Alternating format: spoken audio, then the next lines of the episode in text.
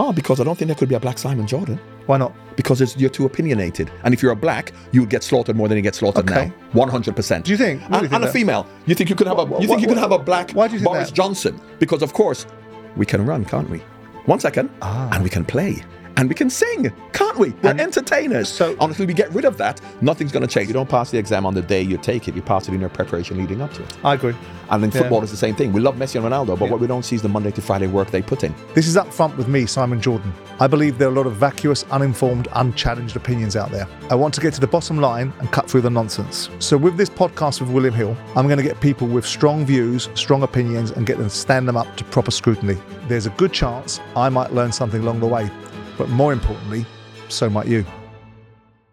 Joining me in today's episode, a talented winger who started his career at Watford under the late Graham Taylor before spending a decade at Liverpool, twice winning the title in an FA Cup, playing alongside some of the most revered names in football, experiencing the highest of highs and lowest of lows. He's written books and has strident views on the issues of race and class in the UK today. Mr. John Barnes, welcome to Upfront. It's a pleasure. John, in, in all of these discussions, when I'm talking to you guys, you superstars of sport, I always start from the position of wanting to understand, I suppose, for want of a better expression, what is your why? And and where where did you come from to go to the journey that you went on? I don't mean necessarily geographically, but I think that's part of uh, an important part of your story. So I suppose we start with that. You know, John Barnes. Where did John Barnes start from to become this footballer that we all know and recognise? Well, when we look at anybody's journey, faith plays a big part in all our lives and all Yep. our journeys. So, growing up as a young boy in Jamaica, when I was 12 years old, my father was a colonel in the Jamaican army. Um, he got sent as military attaché to England when I was 12. So, it was a four year posting. So, I'm coming to England as a 13 year old boy now because my father is going to be the military attaché in England for four years. So I'm going to come to England for four years. Then at 17, I'm going to go back to Jamaica. Probably go to America. Most Jamaicans go to university in America. So it was going to be a four year adventure, nothing else. I didn't come, we didn't emigrate. We didn't come here to live. My dad was a diplomat. We lived in Golders Green Highgate. We lived in Mayfair. We had, you know, my dad and my mother worked in television. Um, so I was coming for a great adventure, having always played football. So I played football growing up in Jamaica Right. As a young boy, when I was 11, I played for the under 16s. I was a good footballer. I would always play football. I love football. I'm going to come to the home of football. I'm going to play football. Then I'm going to go back to Jamaica, play football in Jamaica or play football in America. I never dreamed of being a professional footballer because I didn't think my life would keep me in a country that has professional football. Right. And six months before the family, in fact, my dad went back, the family are about to go back. I'm playing locally for Sudbury Court in Wembley by Vale Farm, and a taxi driver is driving by. He he decides to watch the game. He knows a scout. He tells a scout to come and watch me play. Then three months later, Watford said, "Come and train," and they offered me a contract. And my mum and dad went back before the season even started, so I had to stay with some friends. And at 17, I'm now a professional footballer with Watford, whereby one year earlier, I never even thought about being a professional footballer. Although I knew I would always play football in whatever country I was in, I never thought I was going to be in England. But when you look at it and you talk about the journey that you've been on to get to this space in terms of these are the basic fundamental milestones, but there's also something mentally about you guys that's different. I um, uh, signed for Chelsea when I was 15. I was in the same team as Michael Thomas, um, who was a fabulous player. Um, and you will know that because you played against him And with him. uh, and At with him, of course, yeah. Um, but there was something for me that wasn't there in terms of the desire to be. I wanted. I was a good footballer, not not not like you, of course, but I had, you know, the talent to be a footballer, to be a Mm. professional footballer. But I didn't have the real. Uh, the switch that you turn to become an elite sportsman and to become a top player. Yeah. And part of your background, because your background's different from, I would suspect, a lot of young footballers at the time that you came through. Hmm. You know, we're now seeing a different ge- generation of footballer. We're seeing a media savvy footballer. We're seeing an educated footballer. Hmm. When we were younger, and you're a little bit older than me, but when we were younger, most footballers were stereotyped as being thick with no education, no background, and football was only one of their outlets. You you don't come from that position. You hmm. come from a different position. Your family are educated. You're Yeah. educated. Your sisters and your your, your other family are, and so are your children, obviously, because of your backgrounds. Yeah. But what, what, what how do you equate a very different sort of background to becoming the footballer that you became? Well, first of all, when you were there at Chelsea at 15, you were dreaming about being a professional footballer. Yeah. And I suppose weren't. from your 12 or 13. So even Yeah. when I was 16, I knew I, I, I was dreaming of being a footballer because I loved football. Right. I didn't think I'd be a professional because if I go back to Jamaica or go to America, I got offered a scholarship to Howard University. I don't know what degree I was going to do, and I'd play football in America. This is 1980, 81. There's no professional football, so I knew I'd always play football. But of course, you were thinking about being a professional. But from my perspective, what my dad instilled in me, my dad went to Sandhurst in the 50s with Andrew Parker Bowles. So my Yeah, dad being an that, army yeah. officer, Yeah. spoke about discipline, mm-hmm. determination. So from I was young, just to give an example of the way I was brought up, I used to swim. My sister swam for Jamaica. She's very, and we were very sporting as a family. Mm. And I used to swim competitively at the age 11 and 12. And we had to train every day. My dad said, if you're going to do it, do it with authenticity, not from a professional Yeah, perspective. yeah. And because I would stop off every now and again, we had to train every day. I would stop off to play football and not go to training. He said, stop swimming unless you're going to do it with authenticity. So when I then came to England and I'm playing for Stowe Boys Club on the 13s, 14s, 15s, Yeah. I had to train by myself. I Because you went to good Park. schools, though, didn't you? I did. I went to St. Marylebone Grammar School and went to a good school. But notwithstanding that, what my dad instilled in me, which I probably hated at the time, of this this work ethic, Yeah. Mm. hard work, commitment. My friends were going out. He said, "You have to go and do extra training." I was running around Hyde Park when I didn't really want to. Obviously, Mm. stood me in good stead. But that's the way I was brought up. because I had that. My father was a professional footballer. My father played for Palace. This is why they ended up buying that football team because of the, with the uh, of the association.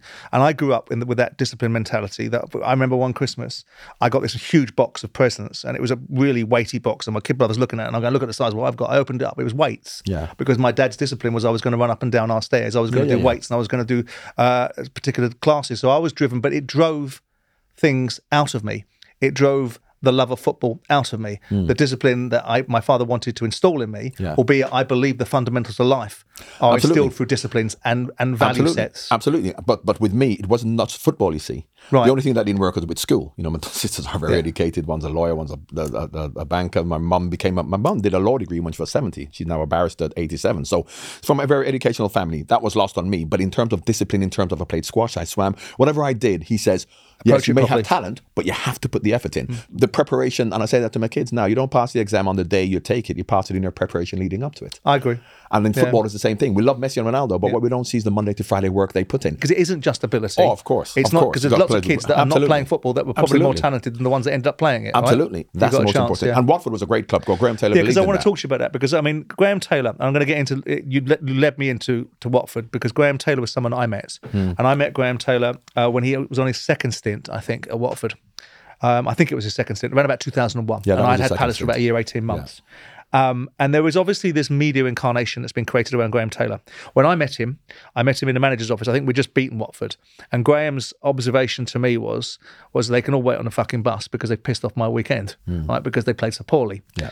And then I've got Martin Keown telling me stories about uh, Graham Taylor um, uh, when he went to Aston Villa and how Graham said to Doug Ellis, um, it's wonderful you've come down to training ground, chairman. Now piss off. Yeah. We don't need you here anymore. You say that to Elton And then- all the time. And then into the uh, uh, into the players, you don't want to be here. You don't want to be here. You you're trying to get a move. You're trying to get a move. You lot either come with me or you can all do one. Yeah. And then you've got this other uh, Graham Taylor uh, scenario of you know the, the the the press conference when he goes at Rob Shepherd and says, "Oh, I can't have it, Rob. I can't have that miserable face." And then of course you've got the media caricature. Your relationship with Graham Taylor and your perception of Graham Taylor and the value that he had in your life, because it would strike me that he must have been significantly valuable to you. Absolutely. So tell me about it. Graham Taylor was an incredible man. My my favorite Graham Taylor story is a it's, it's it's a story that will resonate here in 2023 because and I didn't know this story until probably about two years ago when Luther Blissett told me. He never reminded me. He told me, and he said he only heard this um, probably a year earlier. In 1981, I think it was 82, we were playing against Oldham Athletic. And you know, Graham had his issues because Graham was a particular age of the way the language that they use. So mm-hmm. Graham, they were talking about Graham being racist because he mm-hmm. said certain things. Mm-hmm. And we're playing against Oldham, and halftime came, and Graham Taylor was in the dressing room at halftime. It was Sam Ellis who was the coach, and he he took the halftime team talk, but we didn't think anything of it. Graham was probably doing what he's doing. Sam Then- Ellis went to work with Stan Ternent. that's right. Yeah, Yeah, yeah, yeah. But then, but then Graham came in just before we went back out, and he gave his normal team talk and went out. Graham never said a word where he was. No one even thought where he was. It's only when Luther told me the story two years ago that I it made sense because I didn't even know that he wasn't there. You know, he came in five minutes before the end. He gave his talk, never said a word to anyone. And what had happened? This is 1982. Before there was a conversation to be had about race, racism, racial abuse, and football matches. As you know, back then it was very overt in society. Mm-hmm. So therefore, it went on. And what had happened in 1982, and Watford's a lovely club. Watford fans Yeah, aren't yeah, aggressive. is, yeah. Watford fans aren't aggressive to be fighting and stuff like that. But of course, football fans are football fans. And what had happened was when the game was going on, they had a black player called Roger Palmer up front for, for Oldham mm. Athletic. And Graham heard one or two fans racially abusing Roger Palmer. We never heard it. And if we did, it would have been commonplace, whatever. But, mm. you know, Watford aren't fans like that. But of course, they're like everybody else. So what he did, which we weren't even aware of, he never said a word. What he did is when we went in at half time, he went up and got the mic from the from the announcer. He went into the middle of the pitch and he said, "If I hear any racist abuse at this football club, because we have two black players, and if I hear any racist abuse at this football club, whoever does it will never come to this stadium mm. again." Came into the dressing room, never mentioned. It's a right that second half, and that shows what Graham Taylor is like. Yeah. He was an incredible man. Did you feel? man. Did you feel? I mean, obviously, as a player, he would have shaped certain aspects of your, your your father set you on your way and gave you the culture and the outlook and the disposition and the discipline. And Graham was the beneficiary of that to some extent because he had, you had talent alongside it and he had, a, he had a need for that in his team. Yeah. When you saw the depiction of Graham and the ridicule and the parody that came as a result of it, and you saw, you know, the documentaries on television where do, do I not like that and all that Mm. Yeah. went with that Yeah. did that how did that make you given the fact that he was such a pivotal influence in your life Yeah. at the beginning of your football career and given the story you just told me he'll have an even bigger Yeah. Influence in your life and more value hmm. did that did that did that offend you hurt you make you want to speak out about it All of the above. All Yeah. of the above. And I'll tell you why. Because Graham used to say to me, and you see, because Graham, he was a very intelligent man, very wise, but he was very naive to a certain extent because he felt that when, so he said to me, for example, when I played for Watford and the fans and, and, and the press used to say, oh, you're great because we're beating Arsenal, we finished second to Liverpool. yeah. Then when I played for England, they were criticizing me and it was getting to me. And he said, you know, he said, you know, when the press tell you, when you play for Watford, that you're brilliant and how great you are, I said, do you believe them? He said, if you believe them, when they tell you you're crap playing for England, you better believe them as well. Yeah. So don't, don't worry about what the press say. So then when he became England manager, and of course the press loved him at Watford, we're taking on the big boys, cup Yeah. final, so they loved him. I remember But when you Ross become England Jenkins, people manager, like that, yeah. when you become England manager, it's a different kettle of fish. Now Graham is the quintessential ultra British bulldog, die in the wool Hmm. nationalist. He loves Britain. You know, he loves Great Britain. You go through the war, you go through everything. He loves England. He's a real Englishman and he thinks everybody should be that way. And he feels when I'm now going to manage England, they're all with me. The press, everybody's got, should love me because we're all batting for this because we want England to do well. that's not how it No, works, you know, it? that's not how it works. So it's very naive in that sense. So what he couldn't understand was why the press were against him because we should all love England. So of course, as you know, that's not the way the press works. So he was a bit naive in thinking, I'm just going to open myself to them. Yeah. I'm going to show them my full self because they're going to want us to do well. And if we're not doing well, You show they'll somebody stay your with arse, us. they'll kick it, though, won't they? Exactly. Yeah, So unfortunately for Graham, he was just so open with them that eventually, when they stuck the knife in, it was too late. but we're going to talk about managements Mm-hmm. and the idea and i can't make a case i can't find the example maybe i'm going to commit myself into an, ob- an observation that you're going to be able to contradict straight away i don't know of any great players that have made great managers. I can think of franz beckenbauer right? Okay that's that's in germany right? But i can't see Kenny I did the double. Okay, there's an example, and then and then that's just caught me in that particular trap. But other than that, then yeah. okay, Johan I'll Cruyff. go other than Johan that. Cruyff was a great manager. Okay, but let's, let's confine it to English football and say All Kenny right, Dalglish. okay. For the purpose of my argument, which now suits me, Okay, right? yeah. But but those are the exceptions that don't prove the rule, Yeah. right? Because I look at great players and I don't see many of them. I see the elite managers Yeah, now yeah, yeah. are not coming from a great background. Wenger Okay. started the culture. Yeah, yeah. Mourinho was the next cab off the rank. Benitez the same. Mm-hmm. And we look across the pantheon of managers that have come across recently, and none of them have been great players. And when you see great players Guardiola like Teddy Sheringham, bad. Guardiola let- wasn't bad, was he? yeah, okay, but again, I'm talking about yeah, okay, again, you've got me And you know why now. that is? Great players don't make great managers. Yeah. Bad players don't make great managers. Great managers make great managers. How many bad how many bad players have they been who are terrible managers as well? But of course, if you're a great player, they go, well, it doesn't mean you're going to be a good manager. Of course it doesn't. Just because you're a great player doesn't mean you're going to be a great manager. Now, with me, talk about first two managerial careers. Jamaica. Celtic, yeah. Jamaica first. Okay. 13 games, never lost one game, never lost one game. We played Nigeria, we played El Salvador teams better than us because my thing was from my managerial style is about the organization. This comes from Watford. Not from, you know, the way you think great players are. Go out and play and you need great players. I understood. And at Watford, we never had great players. So the organization, and I knew if we had the right physical capabilities and we worked on our mentality and our attitude and our organization, we can compete. So when we played Nigeria, El Salvador, Panama, we played these teams who are better than us. We never lost. So let's talk about Celtic first. But why'd you go? Okay, if you want to go back to Jamaica because you brought it up, Yeah. Why'd you go and manage Jamaica? Well, that's the only job I could get in 2007 after managing from 1999. Well, we'll talk about that again in a yeah. second because I'm Yeah. not sure that's right. Uh, but well- we, that's the, your view of things. Well, and no, I'll tell you because I didn't get a job. be right. I didn't get a job, so you that's the only job I could get. Okay, but did you phone me? Because I was finding managers for jobs. I didn't know you then. Well, it doesn't matter. I didn't know you. I didn't know you. Are you telling me in the football world? And what- did what you club were you for- at then? What did club you- were you at then? Palace. Did you apply for a job at Palace? I was firing managers for fun during that period. Yeah, but Palace, listen, I Oh, okay. One second. I understand the situation. Palace were in what division then? Uh, championship and then Premier League and then championship. Exactly, exactly. I know the situation. Well, of course, I don't know you, but how many black managers are going to be given a Premier League Oh, job? we'll get into that in a second. yeah, so I don't know you, that- so I don't that- know whether you're. Or, or- if I knew that, I would have given you a But the football world, you know, come on, let's have this on while while we're having this discussion. Yeah. You know the football world, right? Yeah. We're all f- five degrees of separation. We can all find one another, right? And the secrets of, of opportunities for jobs Mm-hmm. Yeah. are not secrets, right? But when you talk about lack of opportunity as a result of having to go to manage Jamaica because there wasn't other opportunities for Mm-hmm. You, you, I, I was firing managers. And I was hiring managers, Mm-hmm. and I was hiring managers based upon who approached me. So on that basis, why didn't you approach me? I don't know you. I didn't know. I didn't know Trevor Francis. I didn't know Steve Bruce. so I didn't know Ian why- Dowie. I didn't know Peter Taylor. I didn't know any of these guys. Well, obviously, they feel very comfortable approaching you because their experiences have told Or them that they approach you, or whoever, because their experiences have told them that people like us can approach anybody. People like us being what white people. Okay. Well, in a So, multi- so tell me something. We've got a forty percent. We've got a forty percent black players. yeah. The fact that there's less than five percent is that because they're not good enough? And why aren't they approaching people? Why? Well, uh, we can we can analyse that statistic if you want. Forty percent of the black players in the Premier League, of Yeah. which fifty percent are overseas players that go back after their contracts finish. this is now. Let's talk about for the I'm, ta- I'm talking years. about now. Yeah. I'm talking about now. Yeah. So in the Premier League, yeah. forty. I think. Forget it's the Premier League. I'm talking about the, the whole football league. okay. And there are more down below. okay. How many black managers are there? And why? Why do you think there are not no black managers? Do you know? Do you know? And it's a really interesting question. It's one I want to want to get into with you. Yeah. Um, because I have views, and I know you do. Yeah. I've been I've been listening to your book. Um, you know, the uncomfortable truth about racism, Mm-hmm. and I've been listening to it with an open mind because it's easy to go into spaces where you have an echo chamber. Mm-hmm. It's easy to find people that agree with you. It's much more difficult to have grown-up conversations with people that perhaps have different views and different experiences. And if you don't listen to other people's views, Mm-hmm. Yeah. you might come out of the view saying, "I don't, still don't agree with their point of view." Mm-hmm. But I, I look at my experiences in football and my 10 years and the football club that I owned.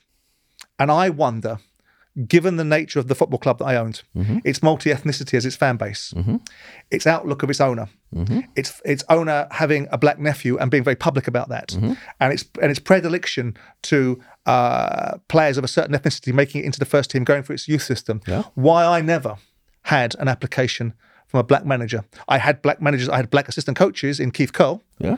um, and no resistance and no barrier to entry uh, for me whatsoever. And I see that replicated in most of the other football club chairmen around the mm-hmm. country that would have employed anybody that could manage their football. So what you're actually team. saying is that you don't think they're black managers because they're not applying for jobs. Is that what you're saying? I'm saying I don't understand why the only argument that is advanced currently, not necessarily by you, because we haven't mm-hmm. got to that in this conversation, mm-hmm. um, about the lack of representation is discrimination, prejudice, racism, or uh, people employing people that only look like them, and so on and so forth. So why do you think there are no black managers then? You still haven't answered. Well, I'll tell you why. Yeah. Because I think there's an element of the community itself doesn't step up. I think there's 13% of coaches coming through that are black. I think that there's a perception and a perception. And I listen to people like Jermaine Defoe making, I think, ridiculous observations that almost fall into the category of a whine-a-thon mm-hmm. about where he thinks he's going to be given an opportunity. And I'll pick mm-hmm. up his quote in a second and give it mm-hmm. back to you. Because I look at it and I think to myself, I had these conversations with Chris Hughton. Mm-hmm. I look at the pyramid. I look at the fact that 35% of the professional clubs in this country have employed a black manager. Mm-hmm. I look at the fact that there's a multiple of managers within the confines of the black community that have had a multiple of jobs, mm-hmm. whether it's Chris, Hughton, whether it's Jimmy Floyd Hasselbaink, whether it's Keith Alexander, whether it's Keith Curle, um, whether it's Darren Moore, and all of them having managed more than one football club. right. And That's I five hear, out of a forty percent. And, and and again, Yeah. again, we go to that. We But go you to that explained. You haven't told me why you think that there aren't any black managers. I have told you, 13% of coaches coming through is not enough. So, mhm. what do you expect if you haven't got enough representation there? I think the community itself has a self perpetuating feeling that there's not going to be opportunities given to them. And why do um, they feel that? But, but But it's Why not. but it's that? not for me to tell you. Yeah. It's you to tell me because you're the person that has the stronger view because it's your life that and we're I'm talking you. about. But of course, you're resisting it. No, but I'm not. telling you. No, no, I'm, no, no, no, that no, no, hold on, hold on. You asked me for my view. Yeah. Right. And then I think to myself, hang on a second, it's better to hear your view rather than me tell you my view. Okay. And we'll get to my view Let's- after I've heard yours. Okay, put it this way. Why are they in the top division, in the top five or six clubs, not many English managers? And they're white. because I think that there is a an institutional culture in English football Mm-hmm. of English managers that have been lazy and unprofessional and disrespectful and don't manage up very well. By the way, there's quite a few English and UK managers now in the Premier League. You've got Eddie Howe. You've Right. had Brendan Rodgers recently. You've right, got David course, Moyes. Right. So, the mix is now Yeah, different. so here we are. So because there's a perception, a perception of an English, white English manager's capability at the very highest level. Look what's happened at Chelsea. Now, when jobs come up in the Premier League, Yeah. how many Spanish, Portuguese, other managers who we've never heard of, who've done nothing, who've come in and been given opportunities because the perception is that they're better. And that's what it is, a perception. so why, do, why do you think that's a perception? Why do you think it's a perception? because when you have managers who fail at Watford or fail at these other clubs, Spanish and Portuguese managers, Watford is not a great Oh, well, example, is it? well, well, well, well. Everybody fails Well, at Watford according to the in, in, in the Premier League, a lot of foreign managers come over, no, no one bats an eyelid. But if an English manager is given an opportunity, he's under more pressure and he'll be given less time to be successful. So let's just go back to the to, to, to, Well, the. okay, I don't recognise that. Mm-hmm. I don't recognise because I, I employed English managers. I Well, once interviewed again, foreign managers. you speak to white British managers, speak to David Moyes and think what he says. You think David Moyes, Sam Allardyce, any of them will then say, and they've always said, they've been on record as saying, Yeah. the top jobs aren't going to be given to British managers. he got the top job, Who? Moyes Where? at Manchester United.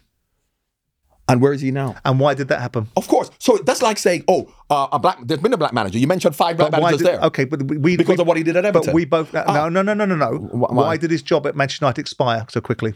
Because you tell me why, and I'll tell you what I think. I'll tell you because there's nuance in that conversation. Because anybody that followed Alex Ferguson, whoever they were, was going to suffer, so, so, and he was stupid enough. So he or, took or it. opportunistic enough to take that first opportunity. how- All and how- the bright managers went. Yeah, I'll tell look, you what, I look. won't touch that. but you give me one. someone else You give me one it. example of how long ago was that? Of a Scottish manager got a Man United job. But you brought Moyes into it. We're talking about Moyes because you yeah, brought him and, into and it. where's he been since? Has he got a top job since? He's been to Sociedad. He went to Sunderland. I'm talking. Oh, they're one of the top five No, English jobs. no, he didn't. But then maybe the argument is that David Moyes, I'm, I'm not necessarily in this camp, Mm-hmm. and people can call him Divering Dave or whatever you want to call about him, right? I think he's a good manager. Mm-hmm. I'm not sure he's a top five manager.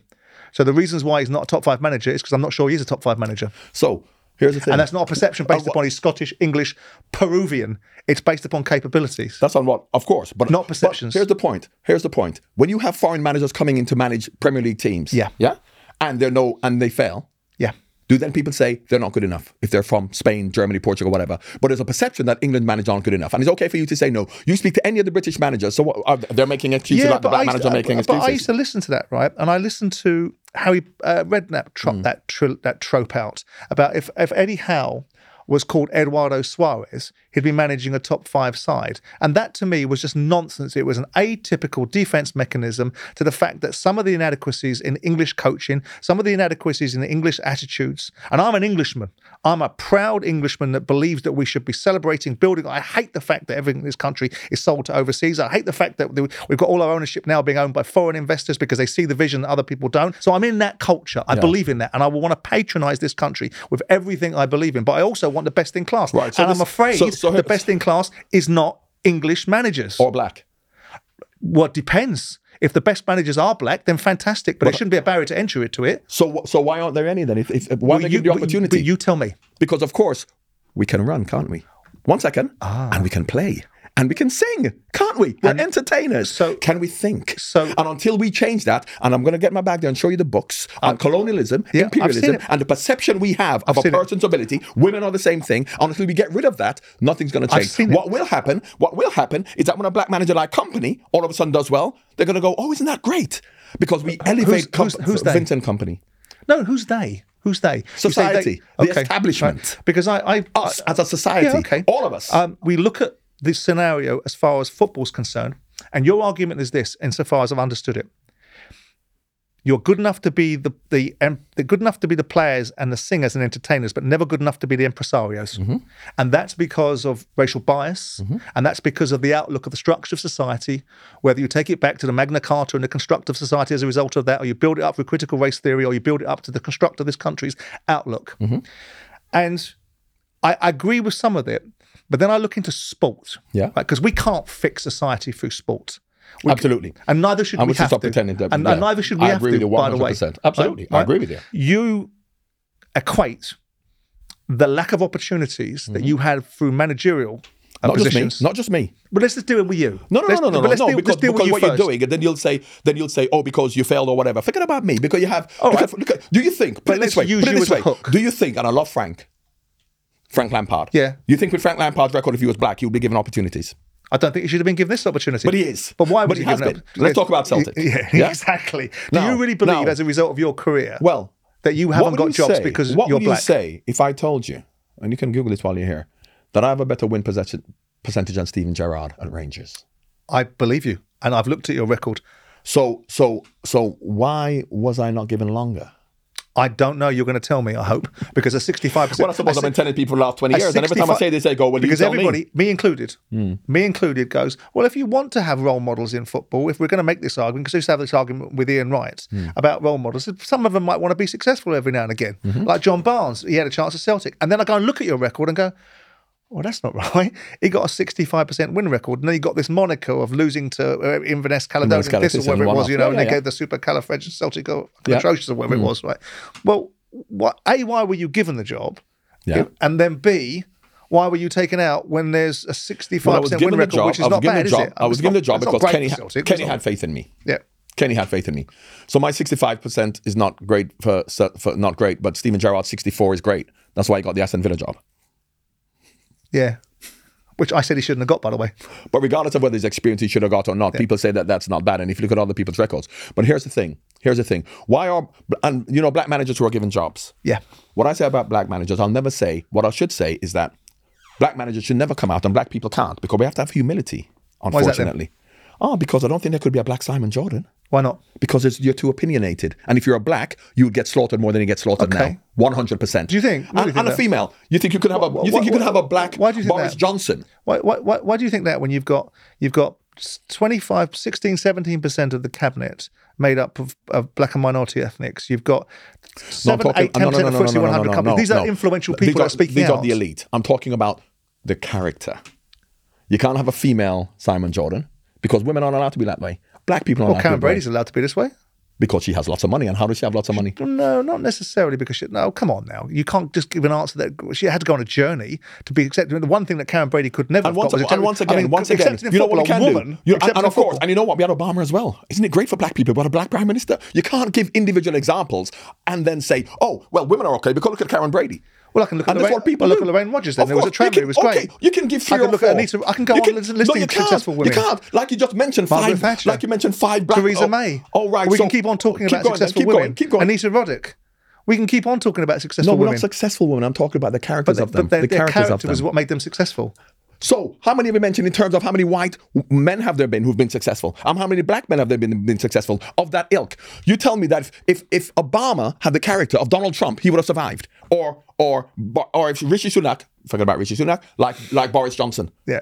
So therefore, white men are given longer and given more leeway to be arrogant, to be whatever they want, and because they're go-getters, aren't they? If you're black, if you're female, then you can't be that way.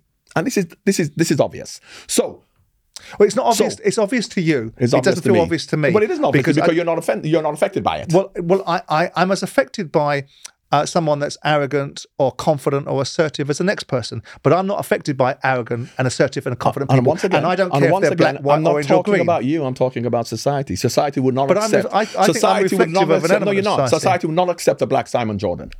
One hundred percent. that's that's your And they would view. not accept a black that, that's Boris your, Johnson. That's your view. You think a black Boris Johnson, or a black or, Um, Well, I, or I a don't black think, I Donald don't. Trump? I do not. To be fair, I don't think we should accept a white Boris Johnson. Quite frankly, that's a different discussion but we entirely. do, don't we?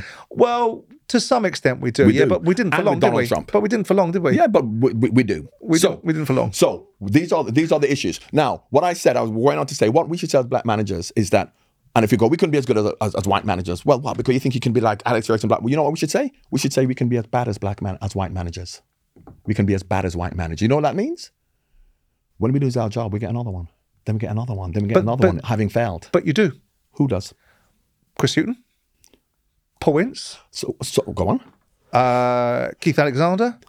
Uh, I can pull out my pad in a second. Put out about your seven, pad. eight of them. 30% black, and you can win in seven and eight out of thousands of managers over the last twenty years. I go back to you didn't answer my observation. Which is what? Why are we not got a pipeline? If the statistics that came through, It is not a pipeline. Well, let it is me not a pipeline. let Tell me, let me tell you because you asked me. You asked me about it, and I'll tell you why. Chairman, don't sack managers. You know who sacks managers? Fans. Fans. Fans. Now, why are fans quicker to lose faith in black managers than they are in white managers? White managers are going to get a sack. Don't get me wrong. Of course they are. Of course they are. And the solution, very much like trickle down economics, doesn't work. Yeah. Trickling down, putting a black man in positions of power doesn't work either because they have to be beholden to the fans. So, Tony Fernandes, man of color. Who's the CEO of QPR? Les Ferdinand. yeah, director of football, yeah, yeah. And who are they giving um, jobs to? And I don't blame them because they know you put a black manager in charge and you lose a few matches, the fans are going to turn against him. And why? Because of the perception of a black person's it's an, ability it- it's to an interesting perspective. what do you think of Jermaine Defoe's observation? Because I don't. He put this. He said, "I'm obviously making the transition, but I see people like Les, John Barnes, Andy Cole, Sol, Dwight Yorke. If these players aren't being given the opportunity, what's the point in me going down this avenue or doing my coaching badges? Why am I wasting my time? Don't you think that's an awful? I think that's a defeatist attitude. I think that's Well, you know, if, you- if not if- good. Well, uh, once again, you walk, and, it- and Jermaine Defoe is not just talking about walking in his own shoes or my shoes, because this is what has been happening historically for But many years, not just in football, in life. And it's okay for you to look at that and go, oh, you should never be like that. You should be like me because I'm bringing up, and I came from the working class, I'm and not- I'm this, I'm and I not built, equating- built myself up. to me. When you look at it, when you look at it from a perspective of a cultural perspective for hundreds of years about black disenfranchisement, it's easy to say, oh no, that's not the way to be. That's No, why I I'm not- empathize with him completely. I'm not saying. I'm completely not saying empathize it's, with him. if he feels that it's his right to feel it. Absolutely. I just It's don't. sad. I, I don't think that you're going to affect change if that's what you think needs to happen by having that attitude. So what will affect change? By having a different attitude and being determined to overcome the are- barriers. well- Everyone, we've all got barriers, Ah, right? ah, oh, your, your, yeah, but- yeah, your barriers, yeah. you, you perceive your barriers to be higher. No, higher. no, no, no, no, no, no, no. I don't perceive it. Our barriers are higher. Okay. And I'm not talking about me personally. Now, from a black perspective, this is not recent, is it? How many times, how many, I'm now 60, and you've had players older than me are now coming into their 80s Yep. who've been wanting to be managers for the last 50 years. And we're going to say, give it time, give it time. We gave it time 30, 40 years ago, and now they're saying the same thing. So it's okay when it hasn't affected people for them to go, or so therefore I completely empathize with Are with quotas Jermaine. the way forward? Quote is not the way forward. Changing perceptions of people's capabilities are. If you've only got a perception that certain, and again, we had two black managers in the Premier League this year. Interestingly, neither one of them were English. Um, and then what bias does that particularly lead us towards? Of course, this is the whole point I'm making because, of course, Patrick is ex- exotic. He speaks French. He speaks in language. Vincent Kompany. because he just might have done a decent job at Nice. no, no, he didn't do a great job. No. I didn't Nice. think he did much one of either. He didn't. And New York, Yeah. Red Bulls, wherever. And Vincent Kompany did a great job at Anderlecht. I, no, he didn't do a bad job. Hang on a second. Anderlecht are going to be one of the favourites. No, hold Yeah? on, hold on, because I made that argument. I, when, when Burnley put him in place, I was the first one to go, we ain't done a great job at Andelong. Then I looked at it and went, actually, not a bad job.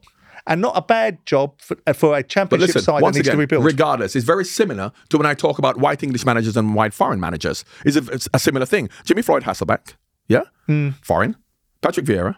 I'm sure Thierry could get a job as well. They're black, but there's a different perception of black Yeah. people who are from Europe. And once again, it is a perception because when you listen to them speak, and you know what? Let's talk about Eric Cantona when he comes down and is a philosopher talking Yeah, about but- and it- seagulls. but if. Tony Adams with his Cockney accent said that, they go, he's a flipping idiot. I'll tell you something. We'll get in that. I interviewed Tony Adams for a Palace job, and Tony Adams phoned me up and uh, said to me, uh, you know, and, and I thought I didn't know who it was. He phoned me up and I thought he'd swallowed the Friedrich Nietzsche book because he started to quote the principles of life and the values of society. And I said to him, "What the fucking hell are you talking about?" I said, w- w- w- "Am I talking to Tony Adams?" I said, "You will never be a manager, ever." Right? Not in, in, in the elite leagues because you just don't. I don't even know what the fuck you're talking about. And he turned around and said, "Hold on a minute." Ah, ah, That's the ah. Tony Adams. Now I've got Tony Now- Adams. No, now I've got him. But if Eric Cantona is doing it because of his French accent, because I have this conversation with my I'd wife all the time. fanny too. I, I, I say this to my wife all the time. Why? And the perception, once again, maybe not so much now because we're a multicultural society and we're the globalized world we live in. But I remember when I first came, they talk about Frenchmen are sexy. Listen to their accent. Yeah, yeah, yeah. And Frenchmen are David, sexy. you know no, that? they're not.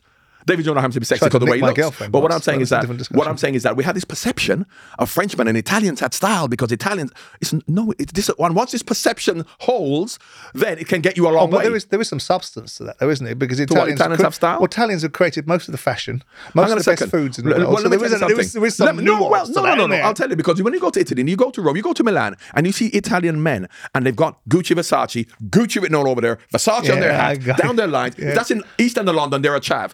But in Italy, oh, they've got style. When you, um, I'm going to move you into Liverpool now because that's where your career will go to another level. Now, this is a powerhouse of a football club. This is a football club that's dominated English football, and yet you go into it for ten years, where it's a football club. Prior to your arrival, for six years out of the ten years, it wins the league. It dominates Europe. It dominates a lot of the cups. Yet when you come, it there's a decline, not, not not attributable to you, and we'll get into that in a second about your relationships with managers there. But there's a decline for ten years in Liverpool. They only win the league twice. Um, I know there's going to be a situation around Europe because there was a ban on Europe for a Five period of time, but it wasn't the whole period of your time there. Does it disappoint you that you go into Liverpool because clearly it's the biggest club in English football and the most successful club at that period of time, yet it didn't necessarily deliver you the outcomes that you might have anticipated? It delivered me the outcomes I anticipated and more. Because don't forget, when I went to Liverpool in 1987, Yep. we won the league. We lost the cup final to Wimbledon. Yep. Next year we won the cup. We finished second to Arsenal. Yep. Next year we won the league. the league, so yeah. the first four years, it gave me everything. Yep. What it couldn't give me because we were banned from Europe was European football because we were banned for five years. Now I knew when I signed for Liverpool. But it never gave you another championship, did it? After after winning two championships Yeah. and we finished second, no, it didn't. But what I'm saying is, that in the first five years, it gave me, of course, of course, we wanted to win five. But in terms of the success we had, but I went to Liverpool. Peter Beardsley came as the most expensive player, knowing that we're not going to be in Europe.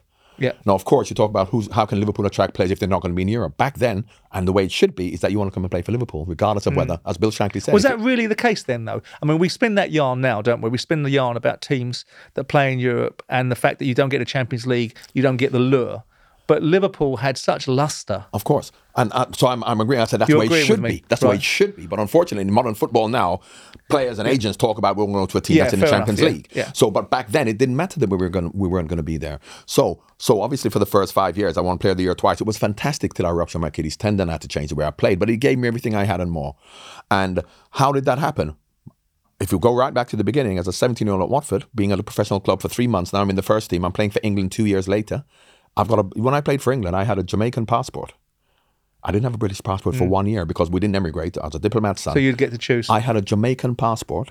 No, I physically still had, when I played Right. for England for 18 months, I still had a Jamaican Oh, okay, passport. right. Because they just thought, it's like Vinnie Jones playing for Wales and Tony Cascarino playing for Ireland. And they didn't really check. So I had a Jamaican passport. And we, when we went to Russia, Czechoslovakia with England, places like that where we went on a normal plane, we didn't get our private plane, so we had to go through customs. I had to go into a different queue so to the rest you, of the players. with that in mind, did you feel when you played for England that that you- were English and that you were playing for the national side that you were that you, you felt represented you? Yeah, this is a this is a this is an interesting an interesting topic because why I played for England, why I played for England, was because England were the first ones to ask me. Right, now, if you look at and of course I make fun of them all the time. John Aldridge, um, you know Ray Houghton, Jason McAteer, or English they play for the Republic of Ireland, and they do that no matter what they say because England didn't ask them.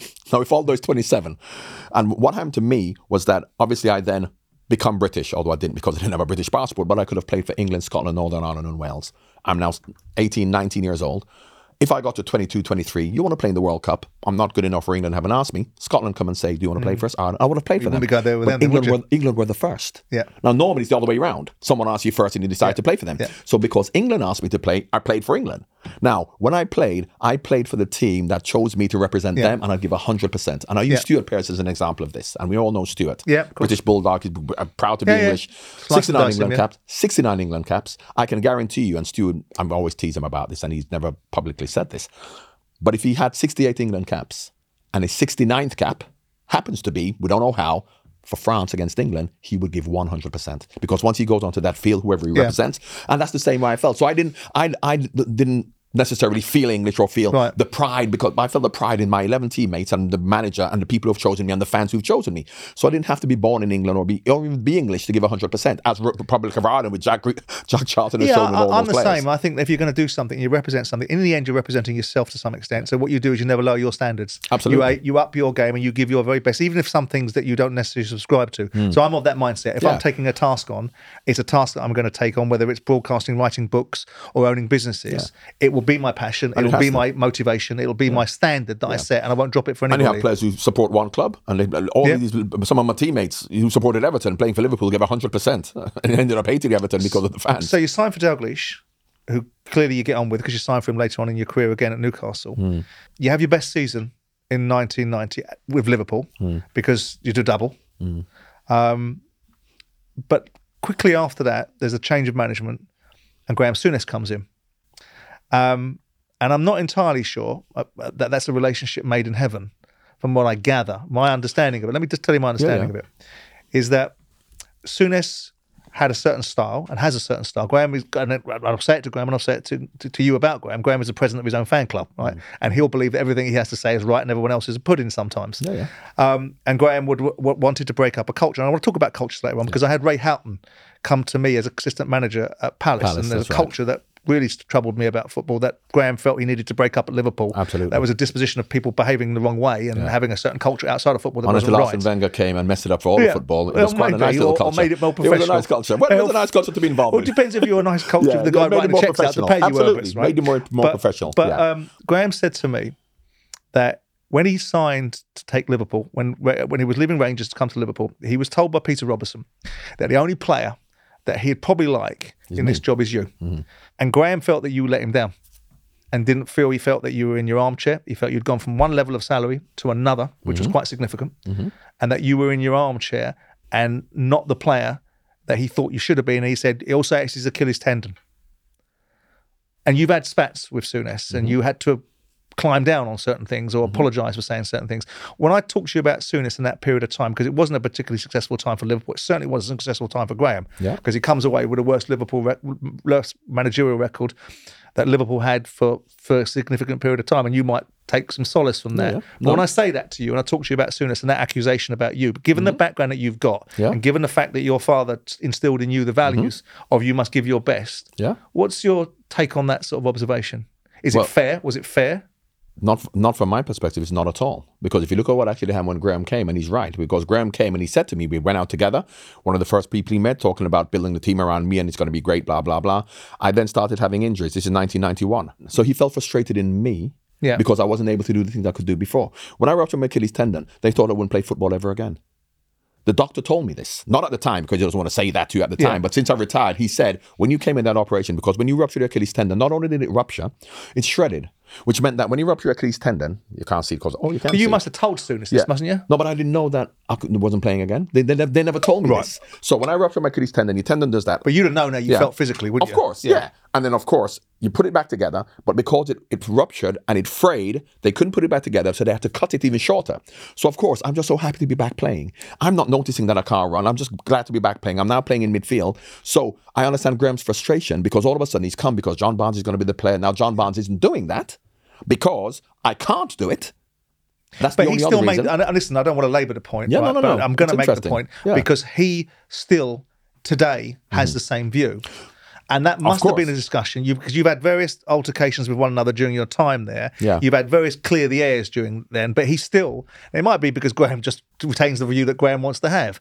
But but he doesn't and I, and again I, I know you can't speak for Graham, but if he if he's abreast of that information, is there no complicitness from you in the equation of disappointment for the outcome? Because on one, according to your view of things, well, this is not possible for him to have that view because it's not a fair view. Oh, no, no, no, no, no, no, hang no, it's not no. a fair view, Yeah, then, is it? okay, yeah, it's because you possible can't- to have that View. It's possible to have that Of view if you choose to have it because you Yeah, have whatever yeah. view you want. Of course right? it is, You know, but the fairness of a view, then hmm. it's not a fair view, then, is it? But then on that basis, he's being completely unreasonable, then, isn't he?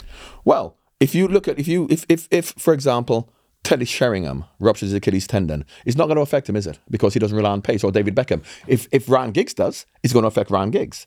So therefore, the player that Graham wanted me to be, I could not physically be that. But of course, I have to be in the team because we haven't got anyone else. So I'm not being the player I was. I'm not the player I, I, I Yeah. was. So therefore, he's frustrated. But more importantly, if you look at the way football and the culture of football was changing then, and Graham was right. Why I have a lot of empathy with Graham is because Graham was right in terms of trying to change that culture, which he was trying to do. Yeah. Yeah.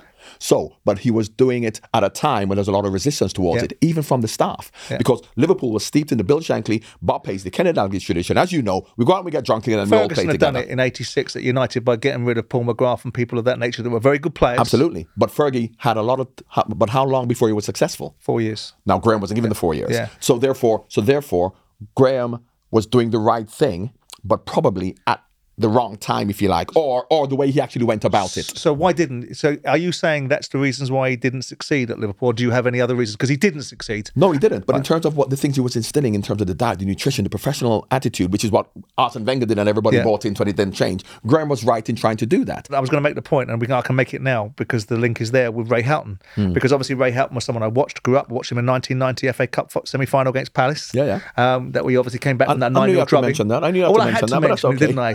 9 0 drubbing goes to the 4 3 semi final win. Um, and I remember watching Ray in that game and obviously watching Ray's career. And when we, when I bought Palace and put Alan Smith in as manager, we brought Ray Houghton in.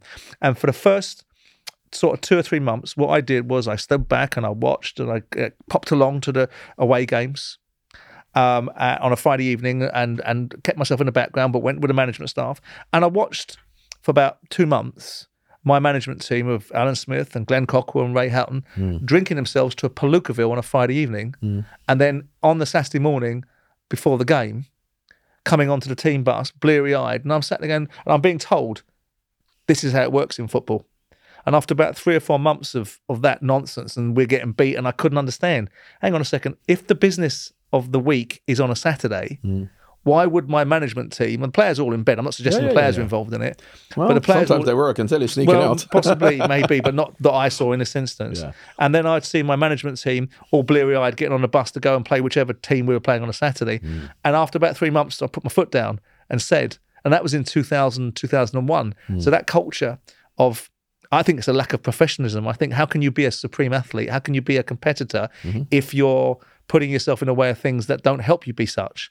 You would say, This is how, this is the way you've been brought up. This is what you've seen throughout from the 70s to the 80s up until that period. The mid 90s, I'm surprised that's 2001, but obviously Yeah. in certain clubs it went. But this is what you see. So you you learn from what you see and you just do what you what other people did. And of course now, so I said if I was playing now, I would be exactly like the players now. and wouldn't drink because this is what you see. You're a 16 year old boy, you Hmm. Yeah, I go to a get club, that. everyone's going that. out getting I drunk. get that. That's what you do. No, so I that, get that- that. that's what happened. So from Graham's perspective, he tried to change that because he went to Italy Yeah. and saw a different way of doing it. Yeah. Then he came back to England. So it was completely understandable. So I always say I empathize with Graham, but from my own personal perspective, I'm thinking about, hey, am I going to play again? And I know he's frustrated because, and Liverpool's way was always about, and also you see, Liverpool's way always was about the senior players.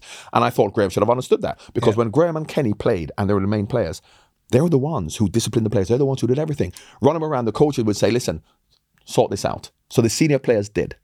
The senior players always did. They had that power. When Graham came, a lot of the senior players left. And I brought through a lot of these young players and they have their careers to thank for Graham. So therefore, the senior players didn't have that power anymore because once the Bosman rule came in, who became more important? The senior players or the young players? You needed a Robbie Fowler on a five year contract. yeah, yeah. So therefore, the, the senior players then were surplus to requirement. Yeah, Me and Rushie were the only two.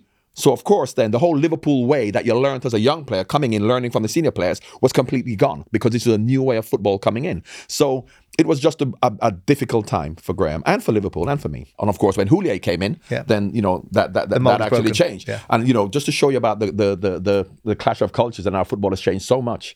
Um, the, the year I left, which is a funny story. You know, in preseason we used to go to Sweden, Scandinavia, play lots of games. Yeah. And of course, when you go for preseason training, all sorry, you play five matches in two weeks against little village teams, and as soon as the game's over, you're out. Gerard Houllier had said, and of course, him and Roy were joint managers. And there's a story that you know. The players were like, "Well, who's in charge? Who's in charge?" So that's issue for a, a, few months until Roy left.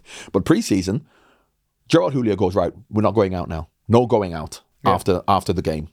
So they come in, a little village, Hampstead, just a little village. You know, you go to the town square, and all the players then are said, well, we're going to sneak out. So they put all their going out gear on. Yeah? And as soon as the the lift door opens, they walked out to go out. There is Gerard Houllier and his assistant at the door now, going out into, standing at the door, looking at them like that, saying, Where do you think you're going? Yeah. So of course they stood there and he's giving them a bollocking. They're all standing there, ready to go out. He's now saying, "I'll toe to no guy, I'll give them a bollocking." The lift door opens. Out comes Roy. and he's going out there because he's going out with the lads. Yeah, he's caught in between two cultures, isn't he? and he's gone. Uh, so he stood there as well. So this was a time, and of course because of Wenger, that was then accepted. That is why I think Graham was way ahead of his time in terms of what he actually wanted Yeah. to do. Probably too fast and too Yeah. soon, and the way he actually did it because you know what Graham's like. Rather than bringing you I think he along knows with him, that, but that- bringing you along with him, rather than I think you I think he knows that. I'm not going to speak for him, and it's not. We're not talking But, about um, him too much. Yeah, but- so uh, so that it was just a time when when when the, the, the cross cultures of football were different. And Arsenal, a typical example. I mean, please, Tony Adams was you know he Mm. Oh, only old donkey drinking a lot. Then all of a sudden he became like Franz Beckenbauer because of Absolutely. Wenger. You and your international career. Mm-hmm. Do you think? I mean, was that goal against Brazil the best moment and worst moment of your international career? Because it goes from that high. Where people expect me to do that every week, and if I didn't, then I failed. And then you've got being booed off against San Marino. yeah. Right. When you look at your international career, 79 caps, Mm-hmm. 11 goals. How do you view it? Do you think your international career, do you think that you were a disappointment to people? Do you think you disappointed yourself? Well, I, What- what I- do you attribute I- all of it down you know, to? I, you know, I, I never disappoint myself because I give 100%. And if it works, it works. If it doesn't work, it doesn't Yeah. work. So I never disappoint myself. I do as what I can with the circumstances that I have been, that, that surrounds me. Now, what I always say, you know, who, in my opinion, and everybody has a different opinion, and we spoke about this person earlier, and this is a big reason as to why a lot of the players didn't like him as well. In my opinion, the greatest technical English player ever is Glenn Hoddle. Ever. I- in terms of his technical I ability. kind of agree, yeah. his technical ability. Yeah. Now, don't forget, in the 80s, English football was not about that, was it? It was about Carlton Palmer it was Charles fighting. Hughes, wasn't it? Yeah, so it's It was- fighting. it was Charles so Hughes. therefore, himself, Chris Waddle. So therefore, the technical players who played for England weren't a as appreciated, Weren't or weren't yeah. played in the right way for us to show what we can do. I would love to play now. Because of course that's what it's that's what about. I was gonna so therefore, yeah. in those circumstances, I couldn't have done any better because English football was not about that. I hardly got the ball. It was about, you know, Gary Lineker in the box scoring goals, Brian Robson, Terry Butcher at the back, Shilts in goal, fighting. We played against Morocco, and technically they were better than us. We beat them because the laws of football meant we could bully them, which is So I what was we gonna did. ask you, so technical players were not as appreciated. So I couldn't have done anything So in this in this um, version of football that we see now, because I, I look at your goal scoring record and I look at you as a player and I look at the performances that you've had and the, and the expectations of you and I look at your goals to games ratio and I think, well, given by modern standards that we've seen players that have gone on to be, I know Ronaldo went more down the centre towards the end of his career. More importantly, they're not kicking you, and they're So- trying to break your so leg. would you, in this day and age, would you have excelled even more than you did? I would have done better for England. Yeah. Absolutely. I don't know about Liverpool, you know, because of course I played well for Liverpool. Obviously, you know, later on I didn't, but in terms of the first five years. But I use I look at players like Glenn Hoddle and saying he would have been the best player here in England now. Yeah. Chris Waddle. People like that. Whereas even, you know, you could go back to to to Liam Brady, who was an incredible footballer. Yeah, but they're was, playing yeah. at a time when football was so physical. Glenn became the best foreign player in France. Chris Waddle went to France. Um, Liam Brady went to Italy. Now, for me, that's why I wanted to go to play in Italy. When I was, you know, when Luther went to AC Milan in '84, I wished it was me because that's when football, that's where all the best players were going, and it was a very technical game. Whereas for England, Liverpool always was a technical game, which is why it suited me. Whereas England wasn't. So I completely empathise with the fans who said he didn't do as well for England, and I agree with them. And I said, if you want me to play the way for England that I did for Liverpool, let England play like Liverpool. Yeah. Disappointment to you? It's not a disappointment. Played in two World Cups. I did what I did. Yeah. Of course, we always want more, but I look at my career, look at the way it went, um, and say, whatever happens was meant to happen. So I'm not someone who will then say, if only I did better, if I didn't represent Michaelis, then I would have been great. I'm completely accepting of what happens to be in in life. winger to winger, when you look at the when you look at players today, and you look at yourself. I mean, I was a winger, and I'd like to associate myself with you in the same conversation. Just for Right purposes- winger, you're not left-footed, are you? Uh, I'm two-footed, So which wing did he play on? left. Okay. When you look at wingers and you look at them now, and you look at the, the quality of people like Saka and people like that, how do you compare yourself with those, or how do how do they compare to Well, you? Well, once again, this is how football has changed. Because Sterling. if Saka played when I played, he'd be playing on the left to go down the line to put crosses in. But now Salah, Saka, Mane on the right. If you're left footed, you play on the right. So he's not a winger. He comes inside to shoot with his with his with his left foot. And can't remember him going down the line and putting a cross in with his right foot for anyone to score. So wingers now are completely different. They're now inverted wingers. And if I was playing now, I would score more goals, but I wouldn't create as many because I haven't got Ian Rush, John Aldridge, Robbie Fowler, centre forward who want, wants me to cross the ball for them. I'll be so. In fact, in many respects, the the the Lewandowski is probably going to be and Harry Kane are going to be the last great centre forwards because now you're going to have wide players scoring all the goals. Haaland. Hmm. Well, yeah, Haaland. unbelievable. Right. But generally speaking, a lot of number nines who score goals, whereas now it's always going to be the wide player who scores goals.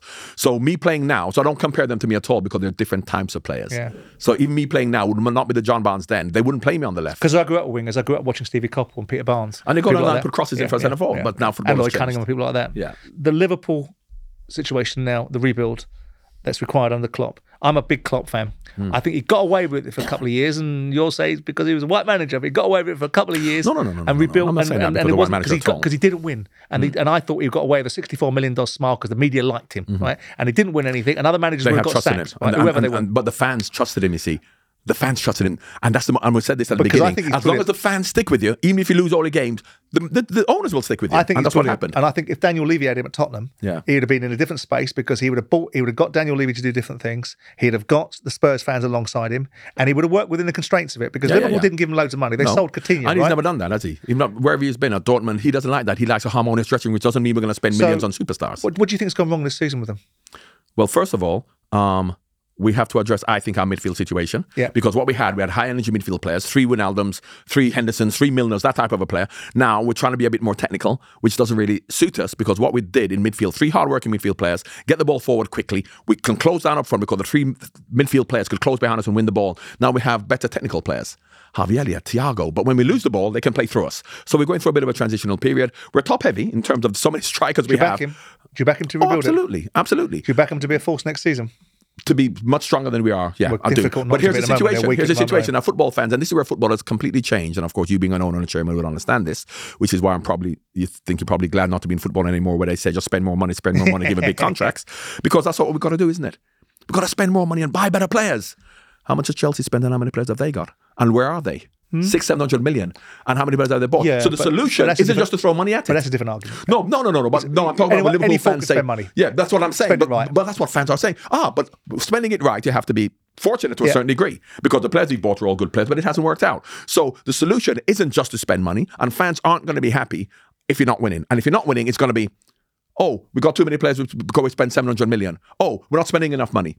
So ultimately, as you know, if you lose a football match or if you're losing in matches, the fans will come up with whatever reason why that is. Oh yeah, and listen, I used to walk through the play, through the, the, the lounges, and if if um, the team had won, I'd be given babies to kiss and photographs are taken. If they lost, I'd be getting pelters as the owner of the football club, and you, it goes with the territory. You Of can't have an does. emotional business Of course it and not expect emotion, Of course right? it does. But what would help is that I want you to talk about regulation, uh, and I'll talk about a salary cap. Because of course, if it's going to be the way that it is, all you're going to hope for is to then get a multimillionaire owner from Saudi Arabia, Yeah, or whatever, and then, I'm and, then and that's cap what you have to do. I'm in a salary cap camp. one hundred percent. Uh, but it's coming. One hundred. It's coming in ninety percent, seventy percent reduction. and that's what should happen. When you look at Pep Guardiola, and you think that I I think that there's, I, I hate to give attributions of revolutions, and I do sometimes push back against Pep Guardiola, but he's a fantastic coach. but he's a fantastic coach. And do you think that he has changed? I think in a high tide, all boats rise higher, right? And I think the standard of English football in the last five or six years has been dragged up kicking and screaming by Pep Guardiola's revolution Yeah. and his preparedness to do whatever it takes. He wouldn't have taken, he wouldn't have made David De Gea go long in the next game. He'd have made him pass out from the back again until he got it right. That's what they do, mm. and that's what you should do. That's what you should do. So do you think he's remember the changed the landscape of English football? Certainly the Premier League. Well, if you know the history of Pep Guardiola, you know the history of Rinus Michels from Ajax, which then Johan Cruyff then took that on and took it to Barcelona, and he's a student of Johan Cruyff. You can see where Pep Guardiola gets Yeah. his ideas from. So it's yes, Pep may have changed it. It's a little bit like when people change it from Bill Shankly, but that's where it came from. Yeah. So, but but what happens is that you have to have those players to do that. Yeah. And not many people But you do. have to deploy them properly as well. Absolutely. But first of all, you have to But be able look to have that quality. does. But look at the bet- ninety percent he of teams don't all. have that. But he betters them all. Look Absolutely. Conte didn't want to do any of that at Tottenham. Absolutely. And look what he does. Ah, but once again, Grealish is a different player Yeah, but now. once again, and that's why Jack Grealish, I'm so happy for him because at Villa he came the ball, get the ball off the back before he went wherever he would be like Zaha. Yeah. Now Grealish is a much better player. He has, doesn't have as much touches. He's playing a different game now. But but those players and the whole the whole debate could he do it at at, at Crawley Town? Yeah, I know. Fortunately, he can't. Yeah. Whereas maybe Sam Allardyce could. So But therefore, but, so it's horses but it's also a different skill to manage top players. So it's a silly example to take Absolutely. take Alex Ferguson down to Hartlepool or him down Oh to no no no no no! I think Alex could do it at Hartlepool. Do you? Yeah, Okay, yeah. well, no, maybe Alex, Alex is is- different. maybe he's accept- Alex, I don't think could do it at in the way that they do it. fear. Well, and also in, in terms of the way that the game's played, I don't think Alex could play the type of football and he did it that that Pep that that Pep does. Do you think the um do you think the duopoly of Liverpool and Man City is dead, or do you think it will get reignited? Well, I don't think it'll be a duopoly because you could add Arsenal to that equation. Do you think, they're going to get- stronger? I think they will. They'll grow because they're young. They'll get better. Um, and they have a long-term vision, long-term plan. I think Liverpool do if Klopp stays, and Man City obviously do if Pep stays. But I don't think other clubs do. I think they're just, you know, they're they're transient in that Chelsea will just say let's sign more players, and Man United will sack the manager, get another manager. So they don't have a long-term plan. So I think those three clubs will. I don't think that any of them will do what Liverpool and, and Man City did two years ago. Where it's Think Chelsea are going to get back in the mix? Pochettino, likely. Well, once again, it really depends on who is in charge at Chelsea. Boehly will learn his lessons. He'll learn his lessons. People are quick studies. Well, if he does, then I think Chelsea could, because they'll have the, they'll have that. But I think that, that that is the only that's the only question. John, I've really enjoyed it. Thank you for being up front with me today. Pleasure. Up Front with me, Simon Jordan, is brought to you by William Hill. Future episodes can be found on YouTube, Spotify, or wherever you find your podcasts. 18 plus, please gamble responsibly.